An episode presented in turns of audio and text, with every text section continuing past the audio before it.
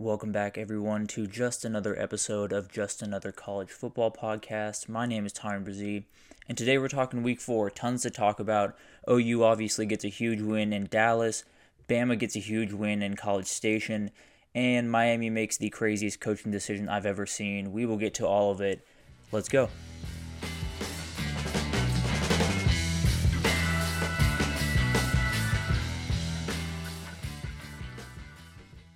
Welcome back to Just Another College Football Podcast. My name is Tom Brzee, and let's jump right in. We'll start with the main event of the weekend Texas versus OU, the Red River rivalry. Absolute mouthful. In Dallas at the Texas State Fair, one of the greatest rivalries in all of college football. I personally think the best, but that's a debate for another day. Um, but let's jump into the game. This is a game that uh, it really came down to OU played really opportunistic. They made really big plays on defense. Obviously, starting the game with a pick was huge. Um, and Texas just made uh, too many sta- uh, mistakes to stay in the game. I think OU did give Texas plenty of chances to get back into it, um, to, you know, even close it out towards the end. You know, they, they had a real shot to, uh, um, I think at the end of the game when you're at third and nine on OU's 30, I think a lot of people would say put it in Quinn Ewers' hands. He had he had one incompletion after the second pick, um, leading up to that point. So I think that's something that uh, Steve Sarkisian will think about again um, down the road. You know, you, want to put the ball in the best player's hands down the stretch, and I think that's something he probably would have done if he. Uh, had to do it again. But, you know, I, I, think this really came down to Oklahoma making plays when they really had to, especially in that last drive. Um, Dillon Gabriel was absolutely fantastic. I think the defensive play calling was a little bit weird from Texas. I think they let um, the OU wide receivers uh, have a lot of buffer between them and the corners and just gave Dillon Gabriel a lot of uh, throwing spaces that they didn't really early in the game. Um, Dillon Gabriel, you know, throwing the ball before that last drive was not overly effective. He he struggled to complete a lot of the passes, and the real game changer was his feet. He had over hundred yards rushing, did a ton of really good stuff on the ground. So that was really what it came down to. Was OU uh, handled both lines of scrimmage. Their defensive line played a lot better than I think a lot of people uh, thought they would, and especially their O line played great. They ran the ball better than. Um, people maybe anticipated and uh, OU really just they made the plays when they had to make the plays and um, Texas didn't. That's what it came down to. And I think if you're OU, you you got to keep rolling along. You know, you can't let uh, something like last season happen where you're rolling through the first part of the season. Obviously, the Texas loss was the one that kind of made them tumble, but um, in the back half of the season, they really did struggle, and I think that's something that Brent Venables and company are going to be very uh, cognizant of, and uh, I think they're going to approach every week very intentionally. And I I would be surprised if we didn't see Oklahoma in Arlington at the end of the year in the Big 12 championship, just because of their schedule and of the uh, the way that they played against Texas. I think that's something that's going to continue to happen throughout the year. So very impressed by OU. I think if you're Texas, you just you got to regroup and keep moving. I think uh, if you win out, you're probably in unless uh, West Virginia wins out, but I don't necessarily think that's going to happen. So I think if you're Texas, you say keep winning, find yourself in Arlington at the end of the year, and then maybe you can get revenge then. But uh, as for, I mean, OU, huge win. Texas, tons of stuff to figure out. But I think this is one that everyone wants to see in Arlington. And I think there's a good chance we could see a rematch there. We'll stay in the state of Texas and we'll go to Bama at A&M. Bama wins a huge one here, 26 to 20. And this one, I think, was a big statement for Alabama. I think a lot of people coming into this game had the impression that a&M had a lot of things going for them. You know, this Bama team is obviously not as great as past teams have been, so it felt like the gap was closer. It felt like, especially at quarterback, A&M might have even had the advantage coming into the game, and that's just not how the game turned out. Uh, Jalen Milroe really threw the ball much more confidently than I've seen him throw it um, this year. Uh, down the field, he's been great all year, pretty much, but those intermediate throws have been really tough, and he was pretty uh, on point today or on Saturday um, when asked to make those throws. So I was really impressed by Jalen Milroe. I think if that's something they can unlock with Jermaine Burton and with the other receivers um, downfield or intermediate or just open that passing game more, I think it really changes the complexion of that offense and it really could turn Alabama from a team that could compete for the SEC to a team that could really compete for a title and possibly win one if Jalen Milroe can keep this type of play up, um, especially against an A&M defense that was really solid and has been solid and will continue to be solid going forward. So a huge win for Alabama. I think this is one that gives them a lot of confidence going forward. They're officially in the driver's seat in the in the West. Um, obviously, LSU is still coming up, but that's a game that um, LSU doesn't look like they, they can stop much anyone right now. So I think if you're Bama, you go into that game thinking if we can play really solid defense today, um, we have a real shot to win this game. And I think obviously the LSU defense is tough to slow down. We'll get into that a little bit later, but I think this Bama team um, finally has that confidence that they were missing the first couple of weeks, especially in that uh, Texas game. It felt like they just didn't really know who they were, and uh, it feels like they're kind of finding that out. And um, I think that's something that uh, will carry over into the next couple of games, and we'll we'll see how Bama kind of builds off this. But I was very impressed by this, and I think coming from the A and M side, you have to be really disappointed. You have to feel like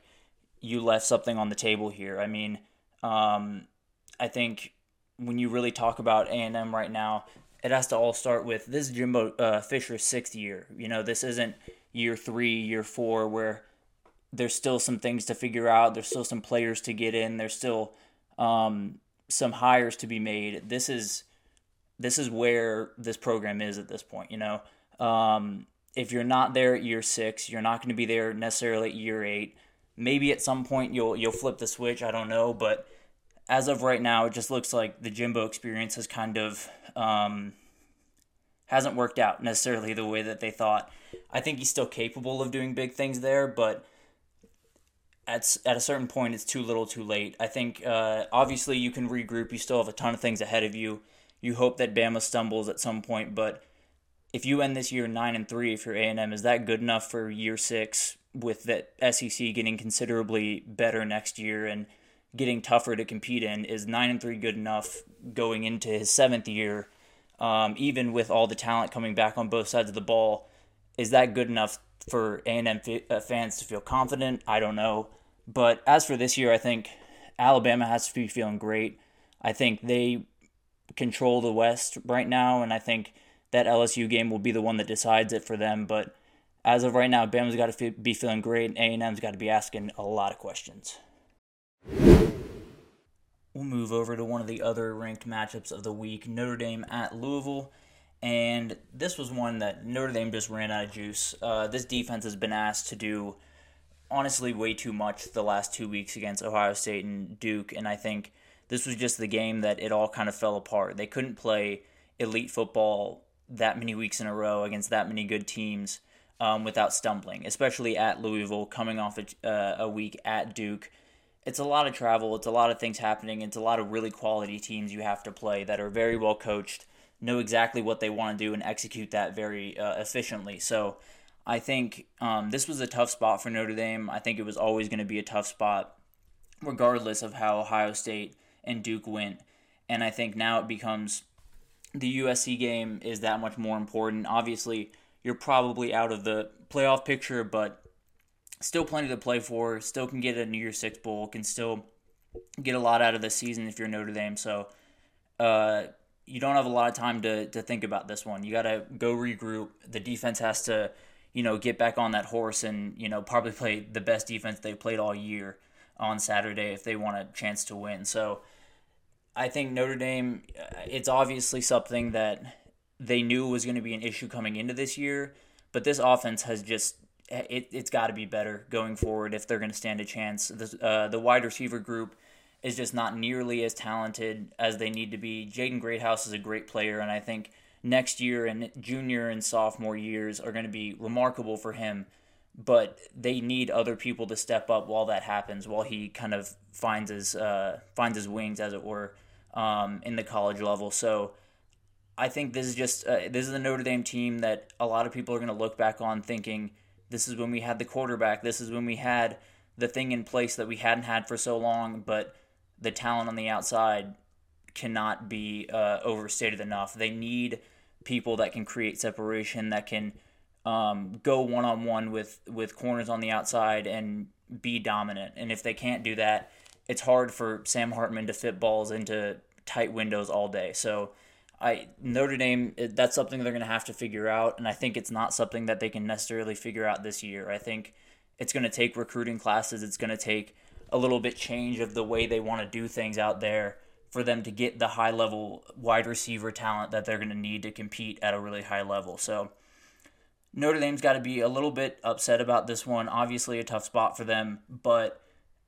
I think when you really look at this one objectively, Louisville had a lot of things going in their direction, especially the wide receiver talent. So I think that's really what kind of decided it um, for this one. And I think Louisville, the big um, difference maker outside of wide receivers for them, this defense played better than they've played in a, pretty much all season. No rusher had over four, uh, 40 yards.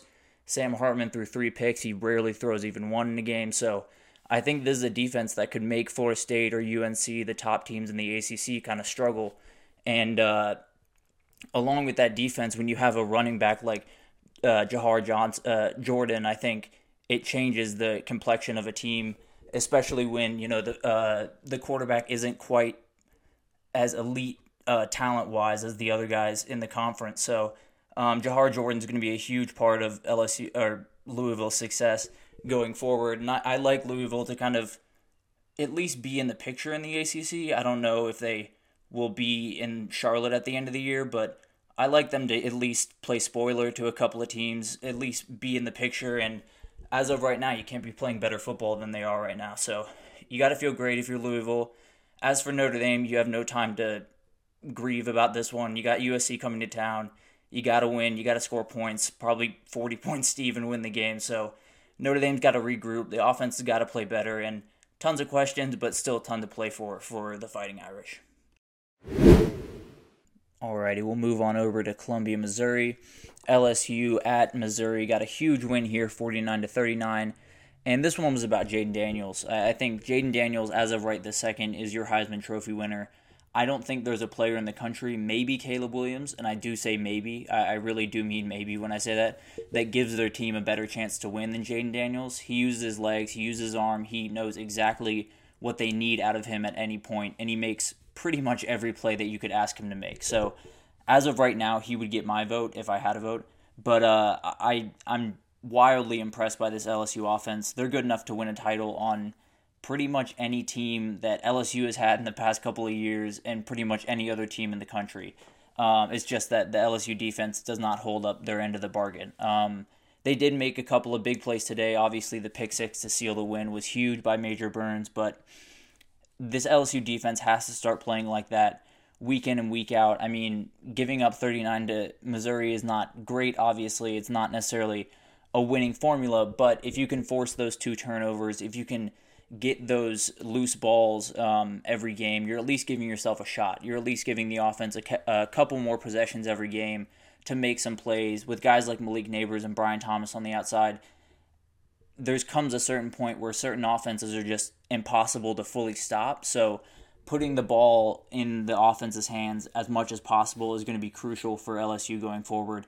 The defense is not going to play great. I think we're past the point of the season where the defense was going to turn it on and, and start playing like the LSU defense that we've come used to. But as long as they can give this offense enough chances, force a couple of turnovers a game, and at least be frisky on defense, though LSU has a real shot to make a run at a SEC title.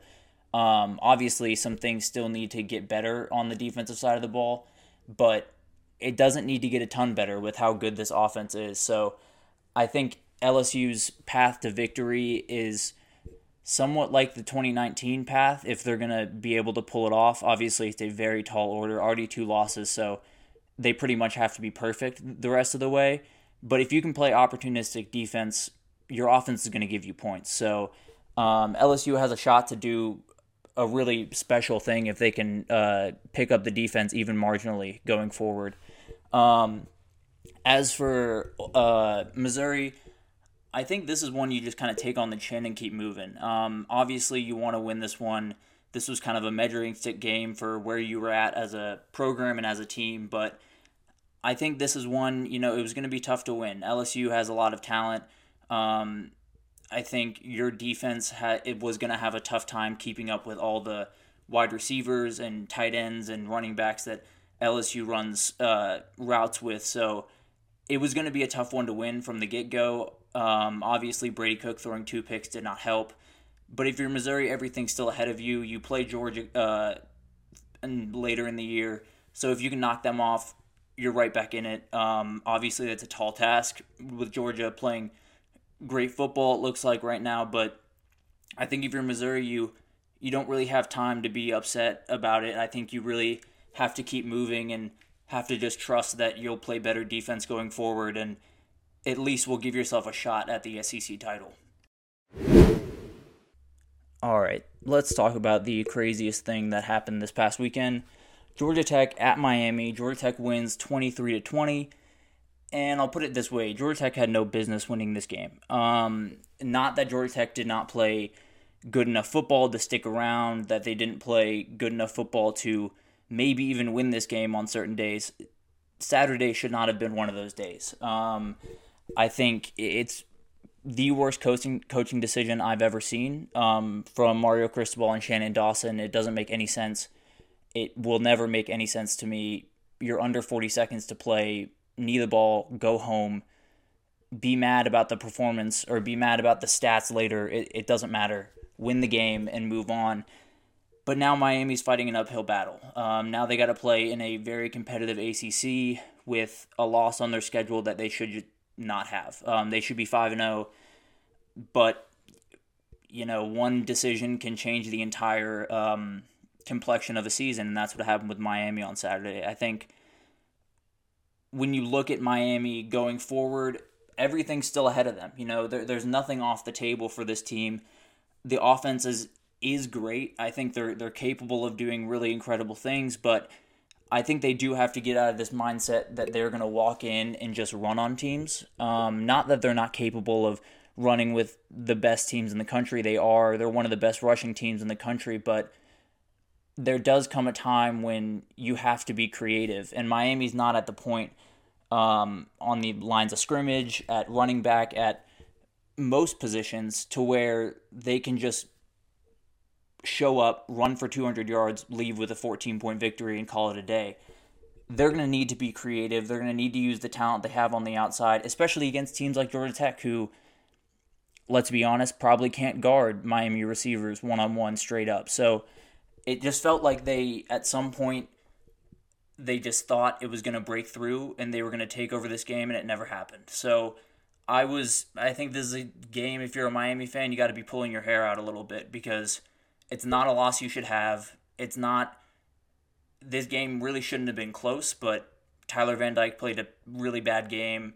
Um, the O line wasn't quite as dominant as they should have been, and I think if you're Miami, you got to be feeling like you, the chances you had in the ACC, if not, if aren't they, if they aren't dead right now, um, you're in deep trouble to make it happen in the next couple of weeks because this offense looked like they weren't prepared to deal with adversity in my in my eyes. I think they're ve- they're a very capable offense. They're very capable of putting up points, but if you throw a wrench into that work, if you can't run the ball as significantly as you've been able to early in the season, or if Tyler Van Dyke is missing throws like he did on Saturday, what happens. Uh, I think Miami had been rolling right along and hadn't thought about that much, but this game really showed that this team still has a ways to go. I think they're coming a long way, but they obviously still have things that need to need to happen before they can make that next step and I think the big one is Mario Cristobal, you know, making better decisions down the stretch. So a really tough one for Miami, huge one for Georgia Tech, gets them back into the um, bowl eligibility conversation, but man, I, I just I've never seen anything like that. We'll finish here with some rapid fire games. We'll start Washington at UCLA. The Pac 12 is just incredible. I think outside of Oregon and Washington, there's no team that you can comfortably say will walk in and beat another team. Obviously, Stanford is not great. Um, there are some teams at the bottom there, but most of the Pac 12 is very competitive and very intense. And I think um, UCLA finds themselves in the thick of it because of their defense, um, which is something that I didn't necessarily expect to be saying this year. But with UCLA going into the Big Ten, um, the way I look at it, I, there's four teams going into the Big Ten uh, next year: U, uh, UCLA, USC, Oregon, and Washington. And the way I look at it, I, I think UCLA is almost in a better position going in than USC is going to be next year because of Dante Moore at quarterback coming back and because of this defense. You know, defense travels, defense gives you a chance to win any game if you can play elite level. So I think this UCLA defense makes them someone to be reckoned with in the new uh, Big Ten. We'll obviously see what happens with that next year, but um, something exciting for UCLA fans going forward is you will have a defense. You know that. So um, as for this year, uh, the Pac 12 is totally up in the air. It, it's absolutely awesome. Obviously, Washington, Oregon, and USC still setting the pace, still undefeated out there. But uh, I think this one is, it, it could go any number of directions. UCLA is actually still in it, believe it or not. So, um, ton will still happen. I think this weekend in Seattle between Washington and Oregon will go a long way to figuring that out. But I cannot wait uh, for the rest of the season and I just I can't wait for more Pac-12 football because it's it's all been so incredible so far. And we'll get to another Pac-12 football game here. USC escapes with a win at Arizona, 43-41, triple overtime, crazy game. And we'll start there. We got to stop with this overtime rules. Um, I get that we wanted to speed up games, have not have the seven overtime crazy LSU A&M games but it doesn't matter. It, it's it's not that big of a deal. Um, I'd rather games take a little bit longer and us get the right winner, um, get the team that was actually better on the day than uh, the team that can just make the play in the moment. Obviously, USC earned this one. You know they they they got a huge win here, but it, it's something that they just they're gonna have to fix going forward. I don't know how you fix it or if they're gonna, but I really hope they do. They they it's it's a real problem right now. Um, and I think if you're USC, I don't know how you really feel very confident going into next week and going forward. This defense is just bad. Um, I don't know why it's still bad. I don't know why Lincoln Riley still sits and you know lets Alex Grinch call a defense that has hasn't been good since he's been employed by Lincoln Riley. It doesn't make any sense to me, and I think it's something that could keep Lincoln Riley from winning a title, from becoming the coach that he's capable of becoming. Um, but I guess that's something that he'll have to make a decision at the end of the year. But I think it, for another year, it's going to keep him out of um, playoff contention. It's going to keep him out of really doing what they're capable of um, because they just can't stop anyone. Um, and yeah, so I, I don't know where you go from. Uh, I think if you're USC, you just keep trying to win. You know, you keep uh, pushing that problem down the road, and hopefully, at some point, your defense makes a couple of plays in a big game, and you can sneak away with a win. But as of right now, it just doesn't look like something that's going to happen. Um, we'll move from there to Georgia versus Kentucky. This was Georgia's game from Sunday last week. Um, this was not a game that I think if you are a Georgia fan or if you're um, if you know about the program, there's a game per year, and this started a couple years ago um, when they started to kind of ascend to the top. There's a game per year, it feels like, where a team comes into Athens confident, like they can knock off the big team, knock off the big dogs at home, you know, silence a, a good crowd and, and do the impossible and then Georgia just stomps them. Um, it, it's something that it happened last year against Tennessee. It happened against Notre Dame uh, my freshman year. It ju- it's something that's going to continue to happen until people realize if Georgia wants to prepare, if Georgia's going to come into that game with their A game, you're not going to stand a shot. And uh, that's what happened on Saturday. Kentucky really had no shot. Uh, I think if Devin Leary wasn't going to have the best game of his career, they had no shot, and he didn't. So that was kind of the end of the day for Kentucky. Um, Kentucky's still a great team. They still are capable of doing great things this year, but there's Georgia and there's everyone else in the SEC East, and that gap is still massive. Um, um, but we'll finish up here with Colorado getting a huge win at Arizona State, uh, game-winning field goal with less than a minute left in Colorado at this point, they just know how to win. Um, they're not a perfect team by any means. They don't play great defense at all times. You know, their O line is obviously having a lot of trouble, but um, they come out on top, and that, that's really all you can ask for, especially when you're a team like Colorado that is not going to be able to compete necessarily with the elite teams um, down in and down out, but they make big plays when they need to, and that all starts with Shedeur Sanders, obviously. Um, his ability to play at a high level like he is with the O line protection that he has is just remarkable, and it's one of the reasons that he's being talked about as a day one draft guy. So I'm wildly impressed with him. I think he's been